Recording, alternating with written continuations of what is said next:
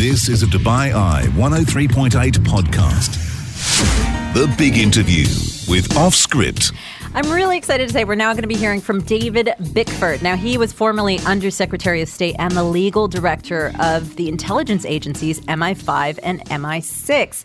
Currently, he advises on countering money laundering, and he's also a fiction author. We're going to get to that. So, he's a man who has done quite a bit in his time. Now, it did get me thinking MI5, MI6, you're both British. Do you know the difference between the two? Absolutely not. Absolutely not. Really? I was I hoping didn't- you wouldn't ask. No, I didn't know if this was one of those things that people actually understood or if it was just me. Is one of them more secretive?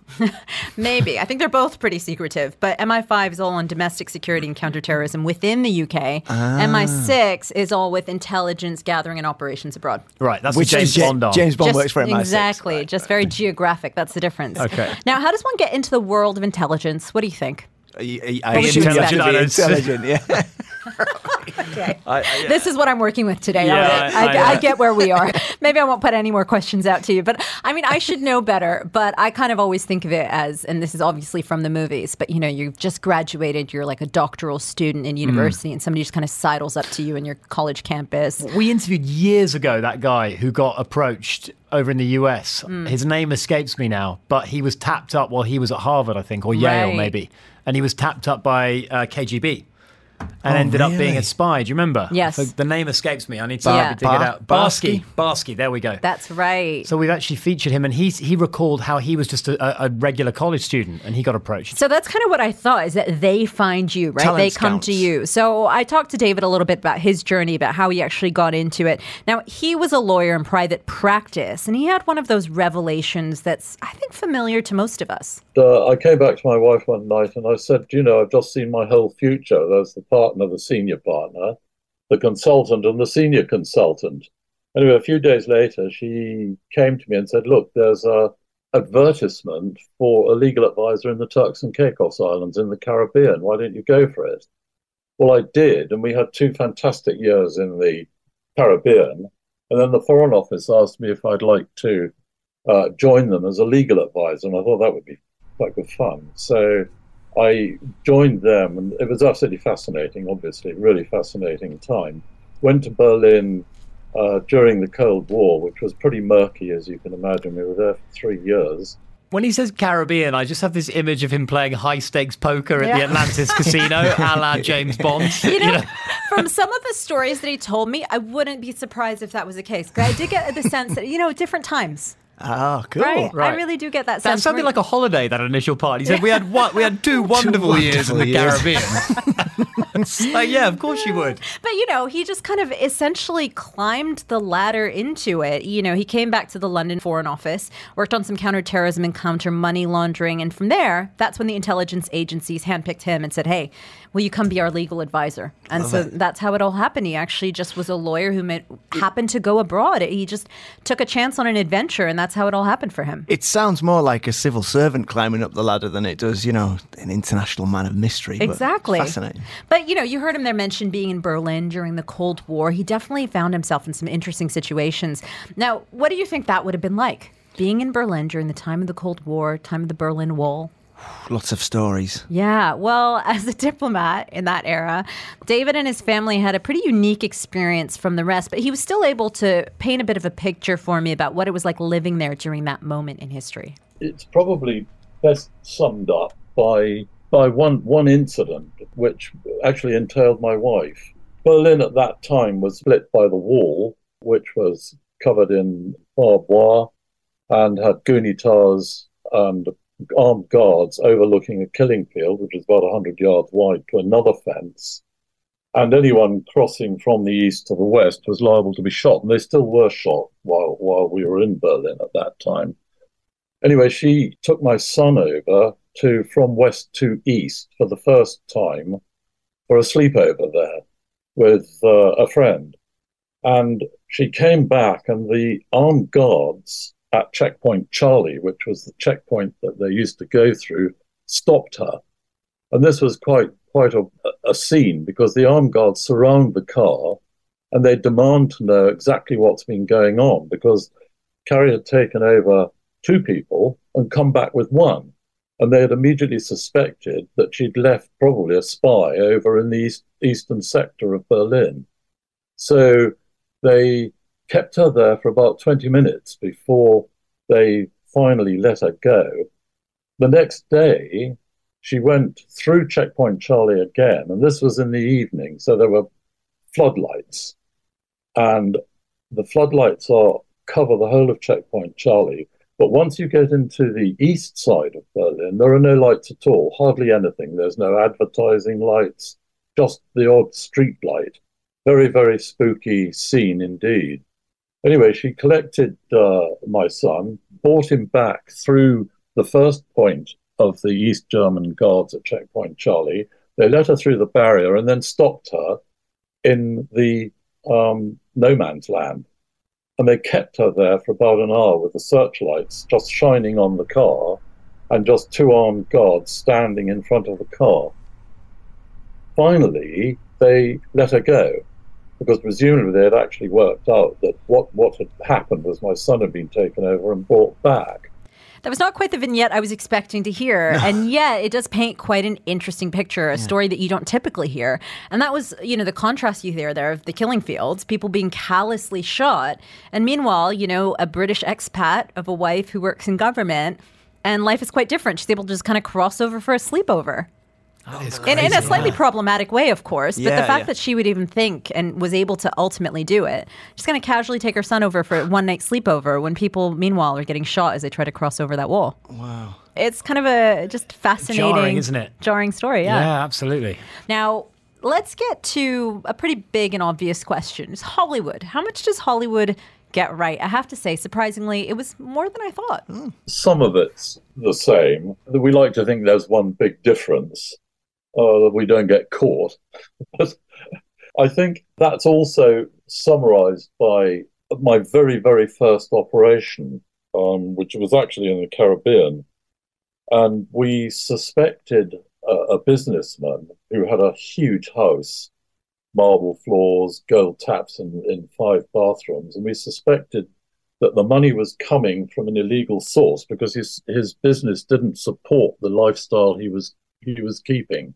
So we had a word with the FBI, and they immediately came to the conclusion, like we did, that he was actually trafficking um, narcotics from Colombia through the island in, into Miami. We set up a sting operation with the FBI, and they put in an informant who, who uh, contacted this suspect and arranged to meet him in his huge house overlooking the sea. Uh, well, we wired him up and we were sitting in a house nearby listening to the tape from the wire. Anyway, we hear him going into the house and being greeted by the suspect, who, who said immediately, I would like to come out onto the terrace, he said, because I've got a punch out there and we can talk out there.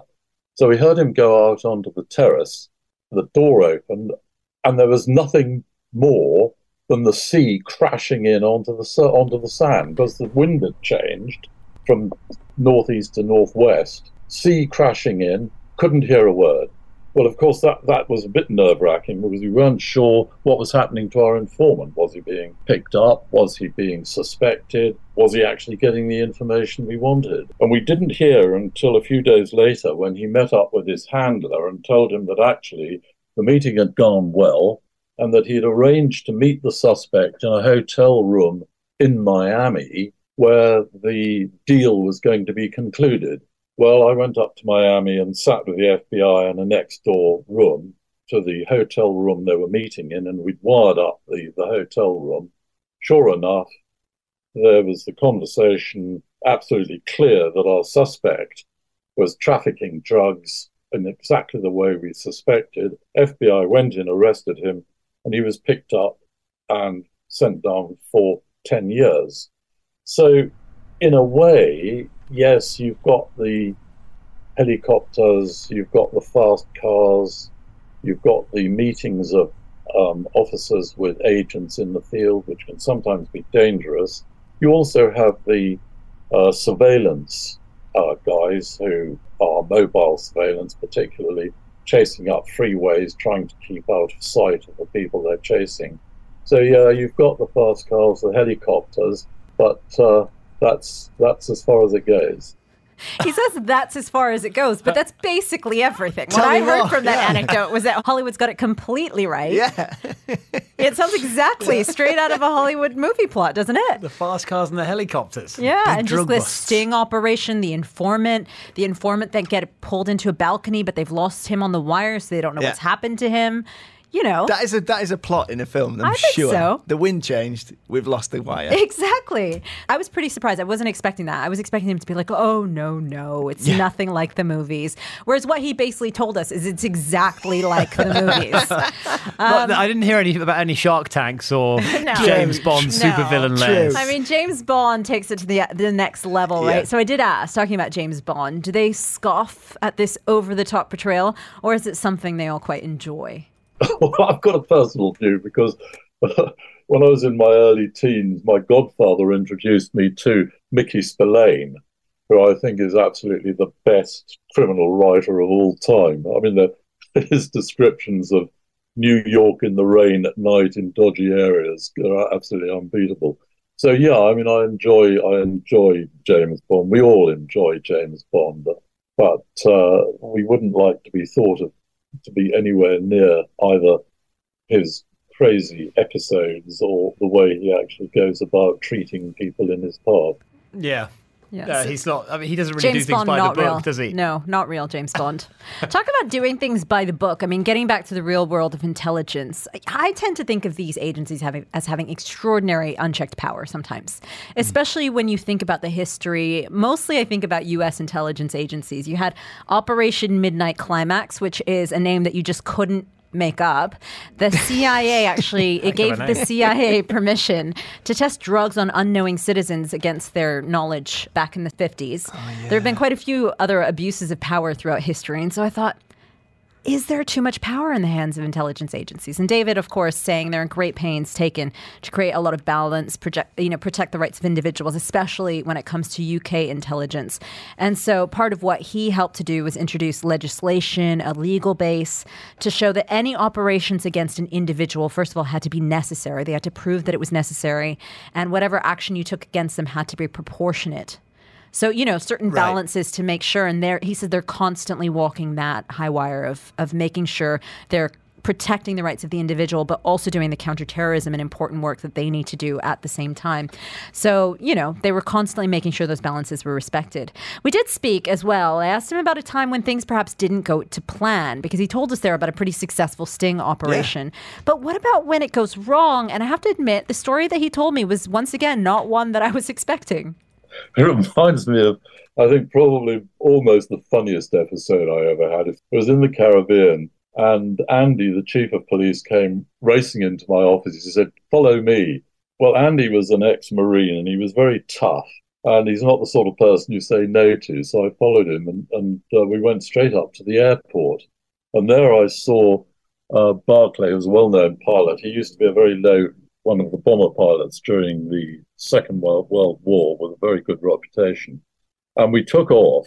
And um, that was the first time I actually had a chance to ask Andy what, what was going on. And he said, We're going off to um, the Silver Banks uh, because there's a Cuban fishing boat there. Well, the Silver Banks was a disputed area of, of coral reefs, very dangerous area of sea, but very good for fishing and it was disputed between Britain and, and Cuba. Uh, so Andy said, Well, we were going after this fishing boat. I must say, at that point, I thought to myself, Well, the fishing boat's on the sea, we're up in the air. How exactly is this going to work? So I asked him, and he, he pointed to his feet, and he had a couple of plastic bags with uh, what he called yellow vegetable dye. And he said, What I've asked Barclay to do is to fly low over this boat. I'm going to drop this plastic bag of yellow dye overboard and I'm going to hit the boat. And when it goes into harbour in Cuba, I will be able to pick it up because the dye will be all over the boat and we'll be able to make our formal complaint to the Cubans. Well, Barclay went in for the first pass and, and Andy dropped this bag and it missed and there was this huge puddle of, of yellow dye spreading over the sea. Andy was absolutely furious at this, and he, he shouted at Barclay to get in lower and slower. Well, of course, we came in lower and slower, and Barclay, being a low level pilot, wasn't fussed about the fact that the stall signal was beeping like mad. He went over very slowly, and Andy dropped the bag, and this yellow dye missed. And all you could see was this boat calmly going on, le- yellow dye everywhere. And he wasn't giving up. He, he, he said, Look, I said, I've absolutely had enough of this. I'm going to frighten this skipper to death. He said, I want you to go in very, very low and anyway, we went in very, very low. And the skipper looked up and he was laughing. He gave us a very, very rude gesture And as we went by. He just waved at us. That was, that was the episode of the bombing of the Cuban fishing boat. That wouldn't make it into a James Bond plot, would it? Not quite what you're expecting when we say we're going to hear from an intelligence director, was it? No, I wasn't expecting that at all. That's one of those Sounds like things. Roger's mechanic. That's exactly what that sounds like. yeah. Just produce the, the small hammer next time. Yeah, you don't really expect, you know, you think of these kind of uh, jobs as being so high pressure, so planned. You don't think of some random slapdash Yeah. operation that some one man kind of vigilante is I'm like not surprised he was in the after a fishing Caribbean, boat. you know. Yeah. Again, it just underlines the, my suspicion that he was on holiday for two years. yeah, sounds like it, doesn't it?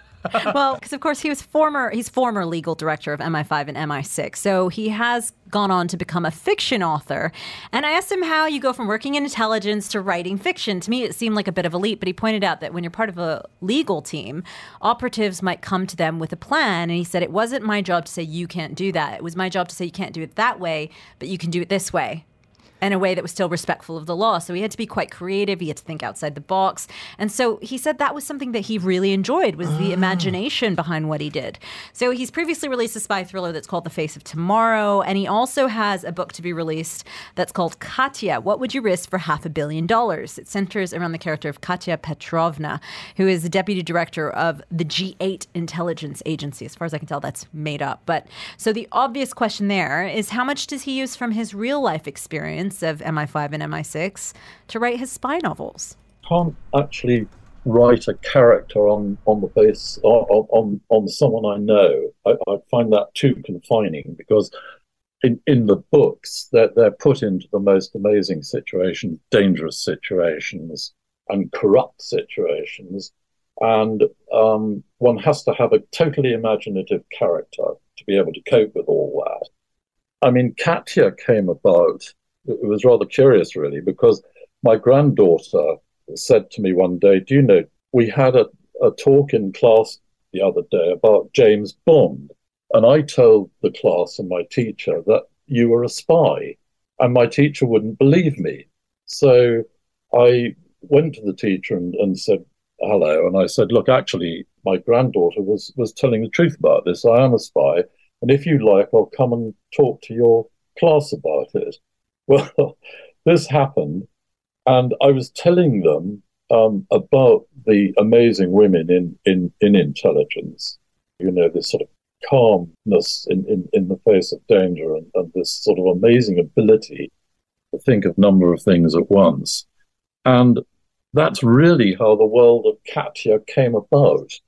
Katya herself is involved now in, in, in a really fast moving thriller. And in this book, Katya, she's chasing a depraved money launderer who's um, stolen half a billion dollars, and she's going to try and get that back and also arrest him. But the problem is he's stolen the money and he's hidden it. And that's very difficult to find. He's a money launderer par excellence. And he's also protected by a wanted terrorist.